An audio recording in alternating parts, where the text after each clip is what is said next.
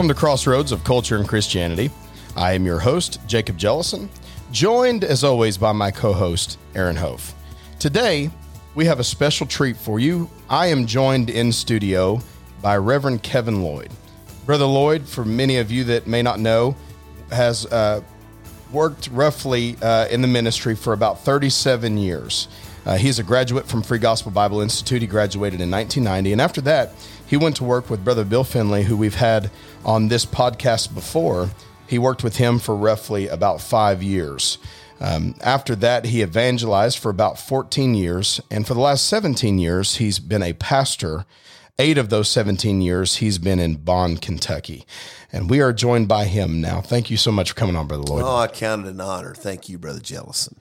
So um, today we decided to, to talk. He's here at Free Gospel Bible Institute teaching uh, the course on pneumatology. And for the last roughly six years, he has been teaching that as an adjunct professor.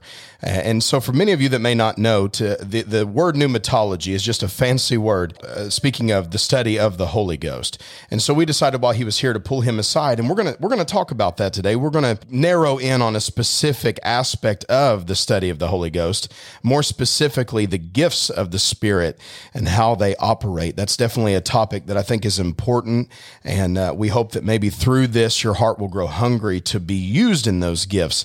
Uh, but that's what we're going to dive into for just a few minutes today. So, the first question we were going to ask you, Brother Lloyd, was the idea that if somebody, an individual, wants to be used in the gifts of the Spirit, any kind of advice you have for them on, on a personal level. But then also, I want to expand this discussion.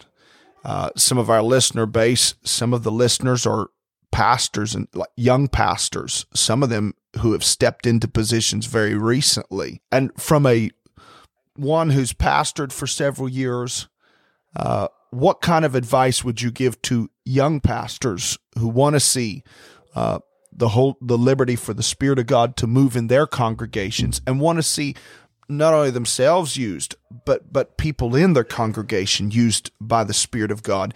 Any kind of advice you have for someone in Christian leadership as well? Well, the, the one thing that I would key off uh, from the beginning of your question was you're, you're talking about somebody who wants to see the gifts operating. And, you know, candidly, I think that is probably the greatest driving force. Obviously, you know, the gifts are the manifestation of the Spirit. But the thing that we're told in 1 Corinthians chapter 12, at, at the end of Paul's discussion of those gifts, in the last verse of that chapter, he says, covet earnestly the best gifts. And I think that is perhaps the greatest thing is you've got to have a desire for it. Yeah. As, as I've preached through the years for people to get the Holy Ghost, that, that that's one of the big things is they've got to have a desire, a hunger for the Holy yeah. Ghost. I think faith plays in there.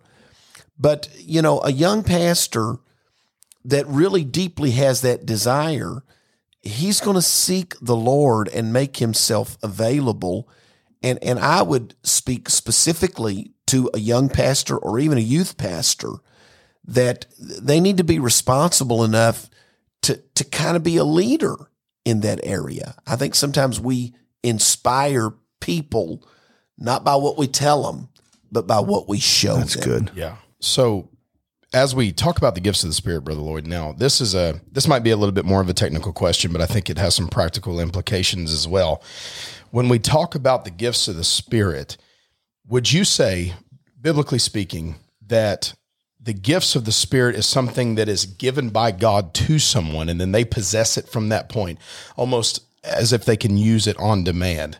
Or would you say that it's something that is more so distributed by God as uh, a situation arises that might merit that gift? I think the Bible speaks very plainly to that point. Okay. And the verse that I emphasize when I go into the the lecture, in fact, we do a workshop on the gifts of the Spirit. The verse that I emphasize is 1 Corinthians 12, 7. He said, But the manifestation of the Spirit. Pause there Yeah.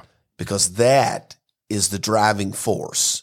All of these gifts are a manifestation of the Spirit. Okay. Now, he says the manifestation of the Spirit is given to every man to profit withal. Mm-hmm. And as we read through the text, for to one is given a word of wisdom, to another the word of knowledge, to another, and I'm, I'm not quoting them necessarily in order, Sure. the gift of faith. I, I think sometimes we look at that language and then we look at certain experiences and we think, well, this man has this gift and this man has this gift. And that terminology is not necessarily wrong, but it is the Holy Ghost that possesses these gifts. Okay. I think honestly, somebody that is filled with the Holy Ghost and is coveting earnestly the best gifts has the potential to operate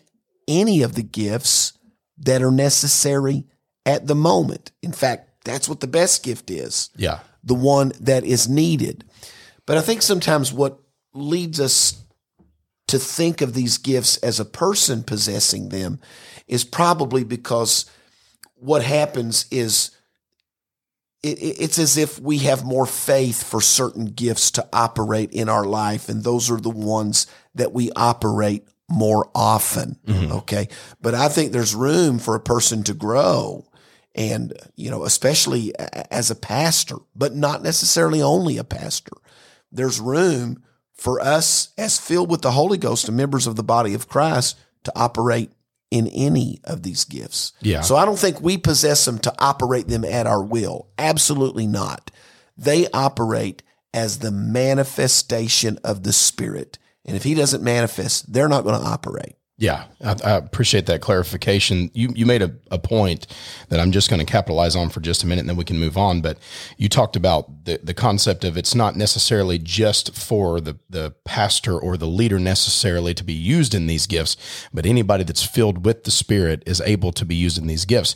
I think that's an important point to make because I think sometimes, and I, I don't want to speak too broadly because this is not always the case, but in a lot of churches that I've seen, it seems like it's the, the responsibility for those kinds of things is always pushed toward the leadership or the pastor. Correct. It's their job to get the burden for that and to be used in that. And I'm just a church member, so I don't have to. But I think I think you're right. I think that's an important distinction that needs to be made. I'll make a case in point, and you kind of reminded me as as you were talking there. I was a Bible school student, and I, I'm pretty sure if if I wasn't, it was it was shortly after. But Brother Jack Sanders was pastoring in Joplin, Missouri, and I was there in the church, and he was addressing his church, and he was talking about the discerning of spirits. Well, I guess one of the reasons that I took note of it because in my young mind, and I I might have even said something along these lines. I'm a little embarrassed now, but I thought of the discerning of spirits mm-hmm. as a gift that was basically for the leadership. They're the ones that are going to have to discern these things and deal with them Yeah. boy, he he challenged my thinking on that particular gift. I still remember what he said. He looked at his congregation and he said, "Not only do I need the discerning of spirits to deal with something," he said, "but you need the discerning of spirits." Yeah. And you need it so that you can discern the same thing that I did, so you won't fight me on what I do. And I thought, wow, that is right. Yeah, that's a good point. if I could, Brother Lloyd, you you've mentioned in in answering and responding to these questions, you've you've mentioned this verse or this phrase. It comes up in more than one verse right here in First Corinthians. The idea of coveting earnestly the best gifts. Um, so at the end of First Corinthians twelve, covet earnestly the best gifts. Correct. And then if you jump over to chapter 14, there's a desire for spiritual gifts. He adds, but rather that you may prophesy. Then at the end of chapter 14, again, this coveting to prophesy. And so there's a coveting, but going back to the chapter 12, that at the very end, that, that phrase, but covet earnestly the best gifts. How do we, how should we understand that idea of coveting earnestly the best gifts? How, how, how do you, how do you explain that are there some gifts are they ranked different? How do you explain the best gifts? Help us understand that. I think the best gift is the gift that's needed at the moment. Okay. Very good. Okay. If if someone if someone is sick, they don't necessarily need tongues and interpretation. Yeah. Okay. Uh, I'm sure a word of knowledge might help them or a word of wisdom might be appropriate. But if they're sick, we need a gift of healing Right. Yeah. or a gift of faith. Okay. Or the working of a miracle. And so I think the best gift is the one that's appropriate for the moment. Very good. Very good. So, if we were to get, I guess, a little bit more technical in some of these, and uh, we just got two or three of them that we might do this with, but if we were to get technical, for somebody to be able to better identify uh, how these gifts should work, or or something along those lines, um, for example, what how would you tell someone to distinguish between the gift of faith and just a, a, a having faith in general because there's a there's an element of faith in order to get saved that we have and so there's an element of faith in in various different aspects of the christian life but then paul seems to or yeah paul seems to make a distinction here between a gift of faith Correct. and then just general faith so how would you understand those Well, faith is the big word in hmm. Christianity. In fact, the body of truths that Christianity is is called the faith. yeah And then we understand to every man is given a measure of faith. Incidentally, when it comes to the Holy Ghost, faith is also a fruit of the Spirit. Hmm. Okay, I think the key is in verse 7 of chapter 12 that I'll go to over and over again when I'm teaching on this subject. And that is the gift of faith is a manifestation of the Spirit. All right, fruit, fruit don't just pop out on a tree right fruit grows. The very word fruit puts in our mind an allegorical picture of development, mm-hmm. of growing. But a gift is something that I didn't have and you give it to me and now I have it. Mm-hmm. And so there is a manifestation of the Spirit that instantaneously, by the power of the Holy Ghost, gives me special faith for the situation I'm in right now. Uh, compare it to the gift of tongues that comes as a manifestation of the Spirit or the interpretation of tongues. I don't know that language. I can't address this group in another language, but all of a sudden, because of the power of the Holy Ghost, I'm speaking a language that I've never learned, or I'm interpreting a message in another language, and I don't even know what that language is, mm-hmm. but I have the interpretation for it. So that's how the gift of faith operates.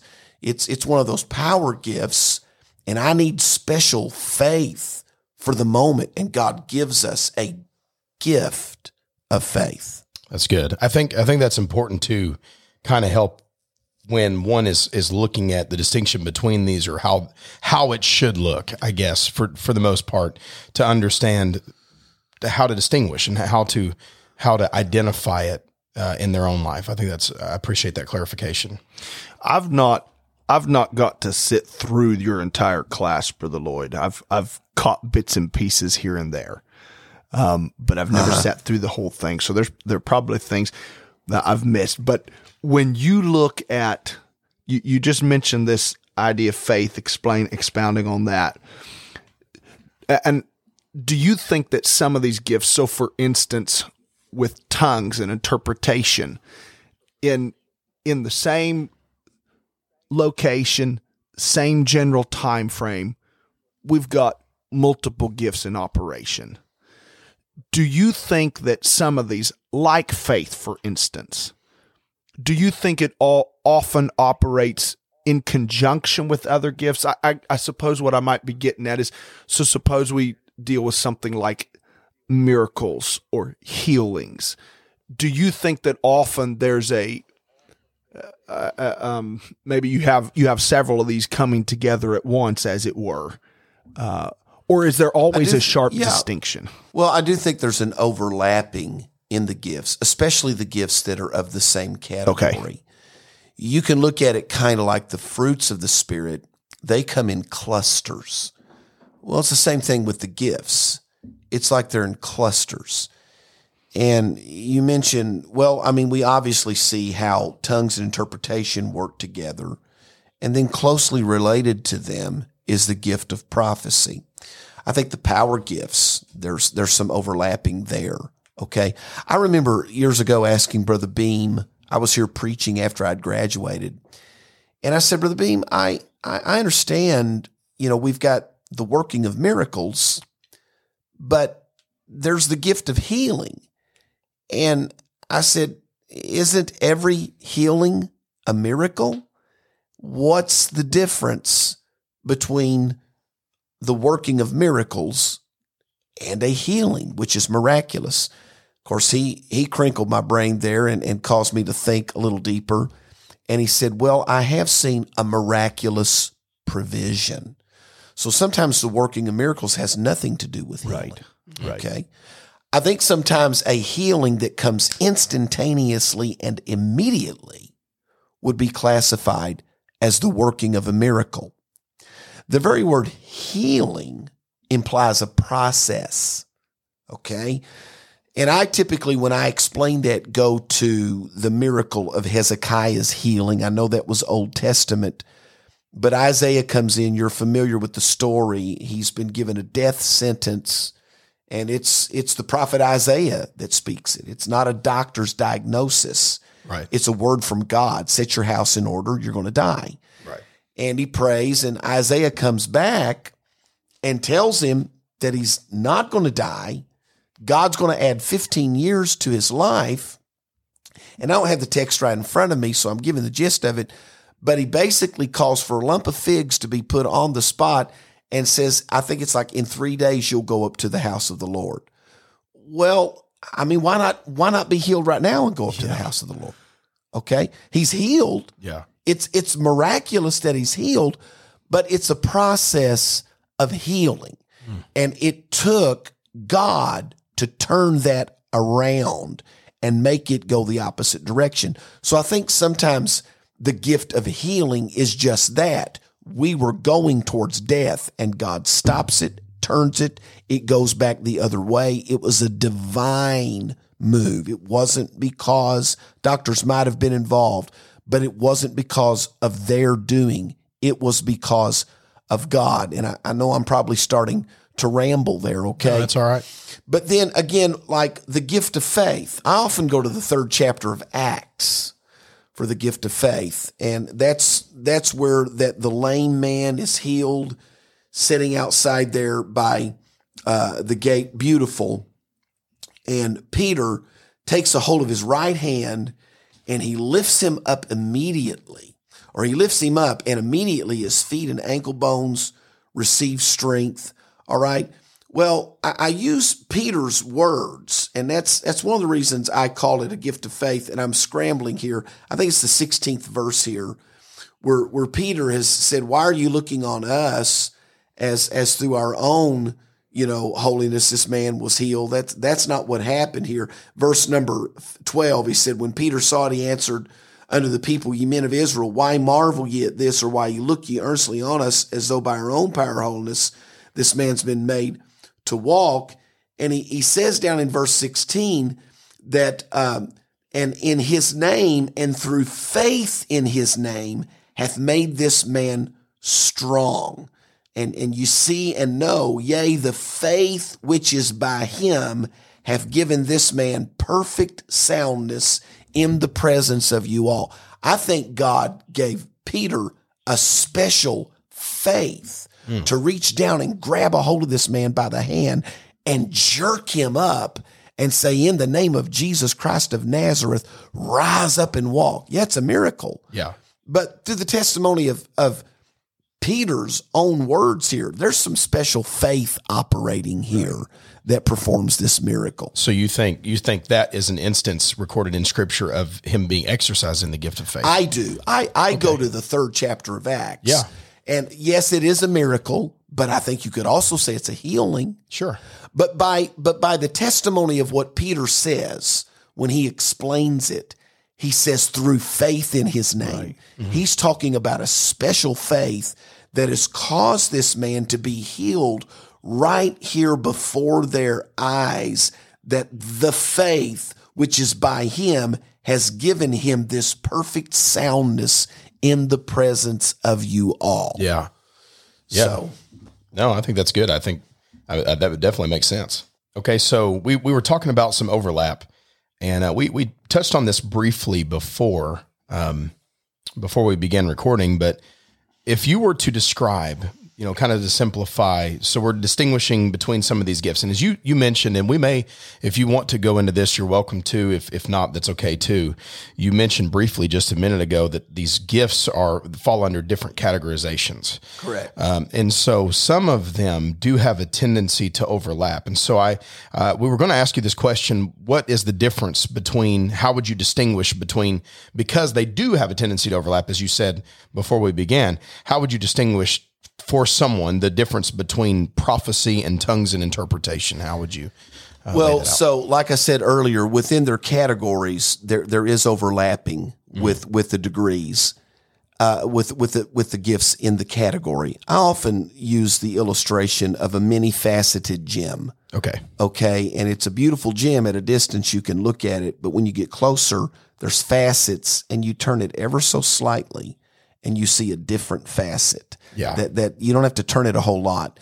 But at any rate with tongues and interpretation and then the gift of prophecy they're all utterance gifts.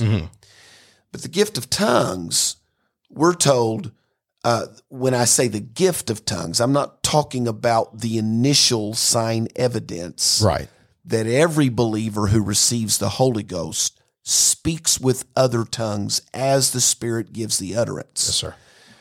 But but we find from the teaching of the Bible, this gift of tongues is when the Spirit manifests Himself and the direction changes. Okay, Okay, Paul talks about praising uh, and praying with tongues, and incidentally, that's that's never condemned.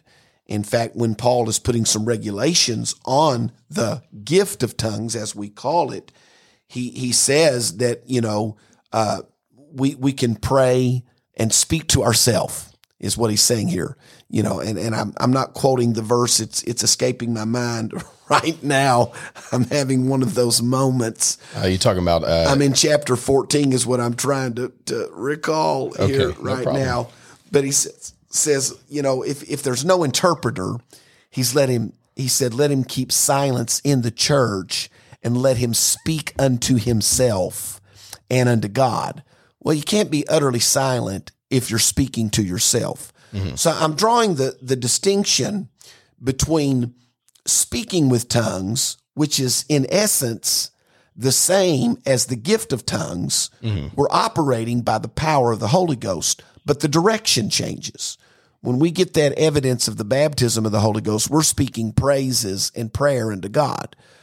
But when there's the message in tongues, we've all been there in those Pentecostal services where someone's volume increases, and, and that's like the sign that says, Hey, yeah, I'm no longer just speaking to God in the worship service with everybody else. Yeah. This is God manifesting the Spirit, and He's talking to somebody here. Mm-hmm. Okay, so that's the gift of tongues. Well, I think there were regulations placed on that by Paul because evidently there was a problem in the Corinthian church. That whole 14th chapter is dealing with various disturbances that were going on during the worship services. And so he, he puts some regulations on that. But the one thing we find out there is that the gift of tongues really doesn't edify the church unless it's coupled with the gift of interpretation. Okay. Because nobody's going to be edified. So, so the, the theme that runs through that 14th chapter is whatever we do, we want to do it for the edification of the church. yeah, Okay. Prophecy, on the other hand, it, it, it doesn't have to have uh, a, a gift of tongues precede it. There's something about the gift of tongues, or something about tongue talking itself. yeah, Even in the Old Testament, uh, the Bible talks about how it is a sign to unbelievers yeah, you you can go to the the scene there in the book of Daniel where the handwriting on the wall it's in a language that nobody understands. God could have wrote it in a language where everybody understood, and I'm sure it would have been pretty shaking to see that hand do that. Yeah. But the mystery of the message was enhanced by the fact that nobody could read it. It's an obvious language, but nobody could read it until this man of God comes in who understands dreams and visions and he has an interpretation. So there's something about that tongues coupled with interpretation. It almost takes it to a level that would grab the attention even of an unbeliever. Yeah. Okay. Prophecy works more towards believers in the edification. So if we're operating in the gift of tongues, we need to have it coupled with interpretation. I may have muddied the waters there a little bit because I, I I went over several things, but your question was the overlap Yeah. and the distinction. So I don't know if I covered that well. Yeah, you did. not. You you talked about how the, the two can be related and they can overlap, but that- in simplification, the in essence the um, prophecy does not have to be preceded by tongues, whereas interpretation does. So you you covered that. So that would be the difference in. And also, I mean, there was more to it than just that. You said uh, talking about the direction as well. Um, so you covered several things for sure. I think sometimes with the gift of tongues, because it is the same in essence as speaking with tongues when we get the Holy Ghost. Mhm. I know in my own experience and from other things that I've seen in the 30 plus years I've been in ministry, I think sometimes that's one of the first gifts that people begin to operate uh, in the Holy Ghost Yeah. is that gift of tongues. It's it's not as big of a leap. They've already been filled with the Holy Ghost. So what changes is the direction. Yeah. And and I think sometimes people they they make that transition from that over to the gift of tongues. And then it's interesting because what's kind of built into that gift is an admonition to seek the next gift, hmm. which would be the interpretation of tongues. Yeah. Because Paul tells us if you're going to speak with other tongues, you don't need to do it if you're addressing the church. You don't need to do it unless there's an interpreter present, or you need to pray that you may interpret. Yeah. So I think there's something built into that that that you know could kind of. And I know in my own life that's where I started was a message in tongues, and then I did as the scripture said, prayed for an interpretation. Then I began to give interpretations, and from there, you know, I had faith to pray for more and begin to be operating in the gift of prophecy. Yeah, and see that's uh, that's a good a good point to make because that was actually something that I thought about bringing out, and I had I had erased it, but I thought about bringing out. Not that we don't see these other gifts operate in churches, but I've noticed personally myself that it seems like the most frequent one, if is if I can put it that way, seems to be tongues and interpretation that operates more than the rest. In my experience, is that fair? I, I think it's fair, and and the explanation that I would give from my observation is kind of what I already stated. Yeah. It, it's easier to move from that arena where we've been yielding ourselves and speaking in tongues as the evidence of the baptism of the Holy Ghost. Now we're going to change the direction and give a message to the church. That's that's a that's a big step, but in essence, it's what's already been going on in our life. We've been speaking with a tongue Yeah. as the Spirit gives the utterance. Yes, sir. I was going to ask you, and, and I don't want to confuse. Okay, I want to go backwards to Acts two. Th- This this is jumping backwards to where you've already been, brother Lloyd. Okay. Um, So you dealt with the idea of you mentioned tongues as you were talking about tongues, interpretation, prophecy, and you mentioned how tongues, going back to Daniel, the mystery that there was an enhancing, as it were, of the mystery, and it just grabs the attention, arrests the attention of of those there those that were present. Um, is it safe to say? And and again, I don't want to confuse things too much. I realize Acts chapter 2, we don't have, as they're speaking in other tongues, they're not necessarily addressing people. We don't have a gift of tongues No, and they were interpretation. not. But is it safe to say that in that you see a little bit of an illustration of the fact that, boy, that, that gets people's attention? Um, Correct. and, and, and then what follows afterward is, is uh, as as Peter begins to preach, I mean, the tongues grip their attention, and, and they don't know how to describe it. I mean, they're some of them are Well, they must be drunk, you know. But now that the attention is grabbed, Peter, under anointing of the Holy Ghost, begins to preach to them, and and conviction grips their heart. So is that even though it's not gift of tongues, it's it's a picture of how that can grab their attention.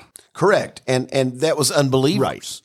And tongues are are a sign for the unbelievers. And that's what happened. And, and you know, I've known instances of where it happened in the modern world.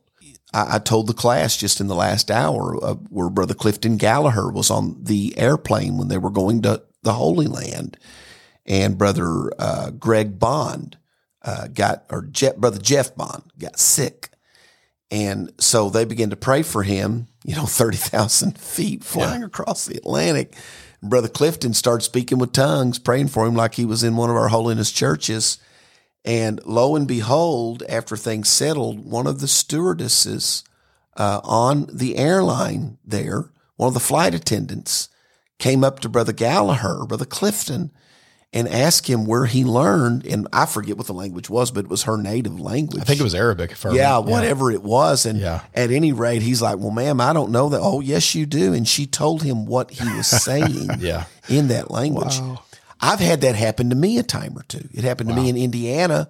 There was a college student that came one night. We were having church there at the Glorious Church of God, where Brother Carlos Burnham was the pastor at the time. And I was evangelizing. We were at home and we were having a Pentecostal service. And, you know, the Spirit of God was moving and I was on the platform. I'd been singing. We were worshiping God and I was speaking in tongues. She met us at the back door. I've never seen her before that and never seen her since. But she met us at the back door. And uh, I guess I was standing close to a microphone and she could overhear. And uh, she began to tell us, you know, the, the language and stuff. She recognized it. Wow. And I've, I've had it happen at other times too. So yeah, that that that is an example of how tongues is a sign to an unbeliever. Okay, okay. Can you do one more thing? I know this steps backwards, and probably most of our audience doesn't necessarily need this clarification, but I think we've mentioned two or three times the categories of the spirit gifts of the spirit and overlap within the categories. Would you just real quickly a short answer? What do we mean by the categories? What are the different categories? Okay, so the categories are the utterance gifts, the ones we've been talking about, which tongues, interpretation of tongues, and prophecy. Those are divine utterances. And then there are the knowledge gifts. Okay, that's a category. And in that category is the word of knowledge, the word of wisdom, and the discerning of spirits. We, we know and have knowledge or wisdom by divine power. And then there are what we call the power gifts, which are the working of miracles, the gift of faith, as I explained a little bit earlier, and uh, the gifts of healing. Okay, so those are the categories in a Thank nutshell. you. Thank Okay. you. So we may not dive in necessarily to dissecting all these. There is one though that I do uh, one more distinction, and then we'll move on to the last couple of questions uh, for sake of time. But what? How would you describe the difference between these two gifts, a a word of wisdom and a word of knowledge? How would you distinguish between those two? Well, okay, so a word of is used in both of them. God gives us not all of his knowledge, but a word of knowledge, a portion of it. It's the same thing with wisdom. So, what's the difference between wisdom and knowledge? Well, knowledge is information, mm-hmm. wisdom is how to use the information. Okay, so I go to the Bible. A a word of knowledge would be Ananias standing before Simon Peter, who looks at him as he lays this offering down, and all of a sudden, Peter has knowledge Yeah, that nobody else had. And he says, Why did Satan fill your heart? Why did you agree to sell it for such a price and only give this much? So that's knowledge yeah, a word of wisdom, I think we can find in Acts chapter 6 or Acts chapter 15. When there's there's plenty of knowledge on the table, but they don't know what to do. In Acts chapter 6, we've got these widows that are being neglected. There's this strife that's beginning to develop in the church. I believe a word of wisdom operates there. And that's what causes the apostles to say, Search you out, seven good men full of the Holy Ghost, that we may appoint them over this matter. And that's where the office of deacons is established. It was wisdom. It was a word of wisdom, a special portion of God's wisdom that solved that problem. Yeah. And these parties that were in strife, they all go away satisfied. That really takes wisdom from God. Yeah. Same thing in Acts chapter 15 with, uh, and I think we have two illustrations in Acts chapter 15. I think we have a positive and a negative illustration. Okay. So I'll explain. In Acts chapter 15, we've got the issue with circumcision and Gentiles. And it's James who gets a word of wisdom on how to handle that issue Mm-hmm. with Gentiles that are being saved and should they be circumcised. And he handles that. The sad thing about Acts chapter 15 is at the end of it is where we have that conflict with Paul and Barnabas. Yeah. And I've often thought and wondered, man, here we have a word of wisdom that settles this crisis in the beginning of the chapter. I wonder what a word of wisdom would have done here at the end. You know, don't have to be in a public setting or in a meeting. Right. I think a word of wisdom can help to settle conflicts. Yeah. I I really do. And w- when I'm going into a situation where I have to talk to somebody and it can be tense, I pray for a word of wisdom. Yeah. I pray for a word of wisdom often, even before I preach. But what if what if one of those men would have said something like this? You know what? You know what, Barnabas? Really? The work has gotten so large. Why don't we do this? Why don't you and John Mark? I I, th- I think you've probably got a point there. Why don't you and John Mark go to Cyprus? And the work has got so big. Why don't I pick another one of these zealous young men and we'll go back up north into the churches that we established up there. And there's no reason why we can't have two fronts on this missionary endeavor that has started here at Antioch. That's what happened anyways. Yeah. And we could have had that good result without all of the strife. I think a word of wisdom would, would have been a very profitable gift to operate in that setting. Yeah. Yeah. I think that's very helpful. That's good. Are there any? And, and I know we have, uh, uh, we've we've covered a lot of territory. Are there any places, particular passages for somebody, whether it's a young preacher, whether it's just a a, a believer who says, "I'm hungry to be used more, and I want to know more, and I want to covet these best gifts." Are there particular places in Scripture that you would say dig into this? I know the whole of Scripture, but are there particular places, especially, that you would say are important for this topic? Uh, and are there any any resources, Brother Lloyd, that you've found helpful? Um, and you've given us advice on coveting earnestly and that kind of stuff. But are there any particular other resources uh, that you would say this has been especially helpful for me in, in, in digging in if, if someone wants to study more? Well, I would start with 1 Corinthians 12, 13, and 14. Okay. So in, in chapter 12, we've got the gifts listed, and Paul is telling them to get a desire for those gifts. Okay. In chapter 13, we have the motive that these gifts should operate in. Right after Paul says, covet earnestly the best gifts, he says, yet show I unto you a more excellent way. Yeah. He begins to describe what sounds like some of these gifts, speaking with the tongues of men and angels and and having the gift of prophecy and understanding mysteries and knowledge and moving mountains and all this different stuff. If I if I've got all this and I don't have charity, okay, it doesn't profit anything. So I think we have the motive in that chapter, and that is these gifts are not about making me look big or important. Yeah. These gifts are about edifying the body of Christ. So I have a desire for them for the glory of God. I want to see the body of Christ edified. And then chapter 14, I think, gives gives us, well, commandments Yeah. on on the gifts. So I think those are very important chapters. If you're going to dig into this subject, you got to dig into those chapters. good. Beyond that, I would take that list of gifts in the 12th chapter and I would go through the book of Acts and try to identify these gifts operating in the book of Acts. That's what I've done. Very good. That's why, as you ask me these questions, I go to the Bible Sure. and try to show an illustration of these gifts operating from the Word of God, which we, we know we can trust. Sure. Sure. Beyond that, you know, I, I, I, some of the books that I've used, um, uh, The Spirit Himself by Ralph Riggs. Donald Gee has written some good stuff on the gifts of the Spirit. Uh, Thomas Holdcroft, our uh, textbook here at Free Gospel Bible Institute, and Stanley Horton. Those are those are some good authors that come to my mind. You know, uh, at the top of my mind. But you can't find a better book than the Bible That's on the right. subject. And, and I don't mean to be cliche. No, yeah, we. I mean that that's really where I try to drive these students. I want them to be able to identify these gifts operating in the Word of God, and I think you can from the Book of Acts. Very Yeah, those other things are just to be a supplement, but that's the main source there. Correct.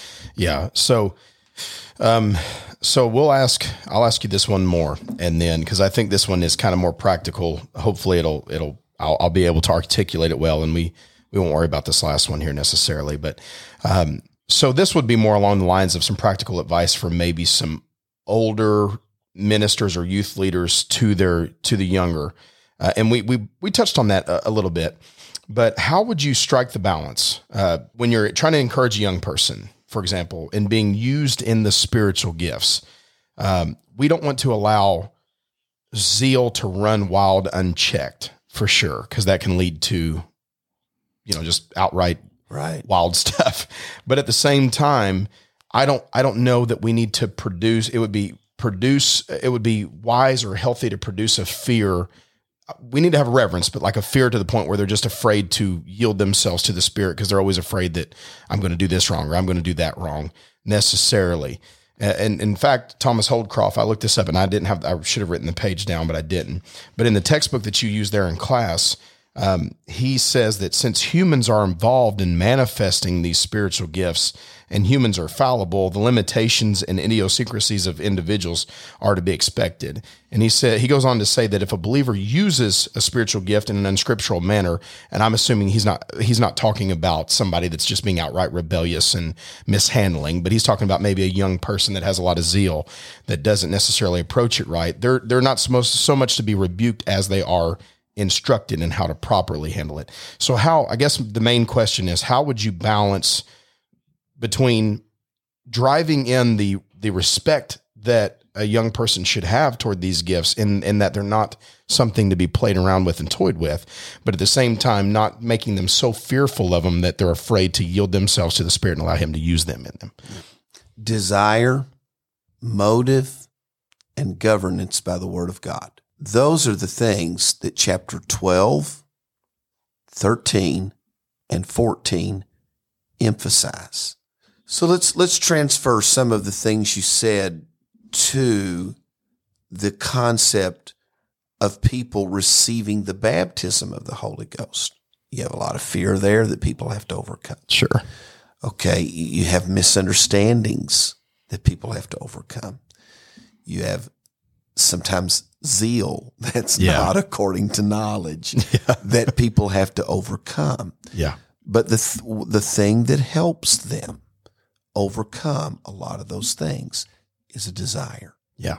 They get so hungry for it that they step into that. realm. That's good. Well, once they once they step into that realm, now now we've got chapter 13 and chapter 14. Okay? So chapter 13 begins to talk to us about motive. Okay, this is not about me. Right. I'm I'm the gifted person Yeah. that everybody needs to be at church so we can have church. No, it's about motive. What's my motive here? My motive is for edification. Wow. That's my motive is love, charity. If I speak with the tongues of men and angels and I don't have charity, it's nothing. Right. No matter how gifted I am, if I can move mountains, Yeah. if I don't have this motive, okay. So that's the next thing. And then, and then ultimately there are commandments of God. Paul said after the the 14th chapter where he gives those rules for prophecy and tongues and interpretation. He said, if any man thinks himself is spiritual, let him know that these are the commandments Yeah. of God. So those are the guidances that I would give them. If a young person is zealous, we we want zeal. Yeah. for sure. Okay. But zeal has to be tempered and guided by knowledge and love. Yes. And I think that's what you have in those three chapters. That's good. I like that. Amen. Brother Hope, did you have anything you want to add? I, I would just like to say two things. Um, and before I say the two things, thank you, Brother Lloyd, for coming on. And Oh, I've enjoyed it. Thank you for having me. Yeah. Thank you. but the two things I want to throw out here before I turn it back to you in the studio, Brother Jellison. Number one, when it comes to studying, so on this topic, we start with 12, 13, and 14 of First Corinthians.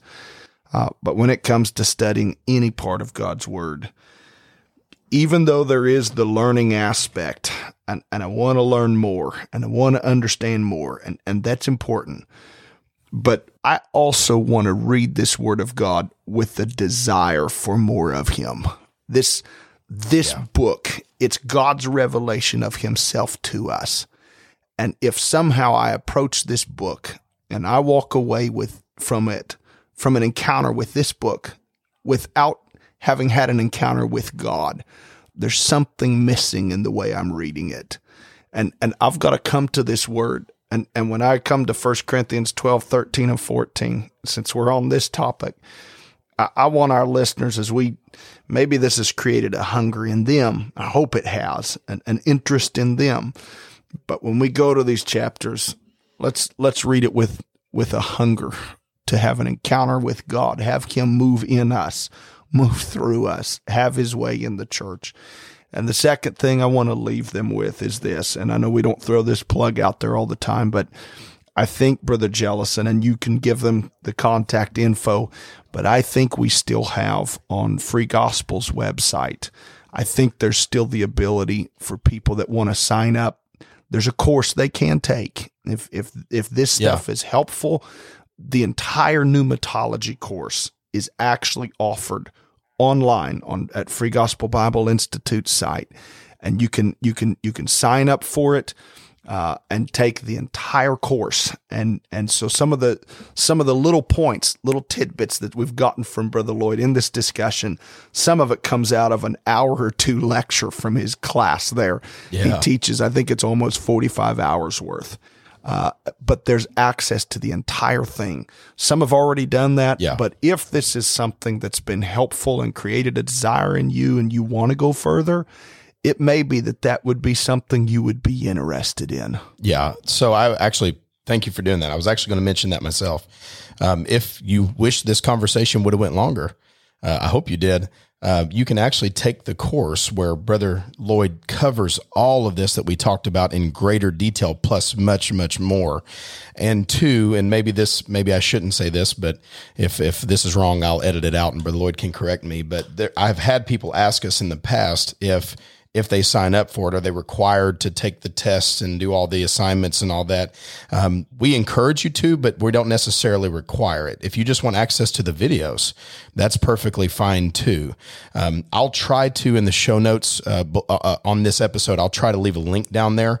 Uh, but just to tell you, if you go to fgbi.org, you click on prospective student and you go to um, you go to I think it's I think it's fast track. I think it is. Um, they're, they're listed there. We have two classes listed there, but pneumatology is one of those. And I would encourage anybody that is is hungry for a better understanding of the Holy Ghost to take that. It's it's extremely informative, very well very well done by Brother Lloyd, and, and uh, I think it would be very beneficial to you. Um, so if that's something that you are interested in, I will put the uh, I will put the uh, link down there so you can you can go to that. Uh, I believe the cost of the course is hundred dollars. So if you consider that per credit hour, you know it's a three credit hour course we offer. If you consider that at, at most, uh, you know uh, schools of higher education, that is a pretty cheap, so by far.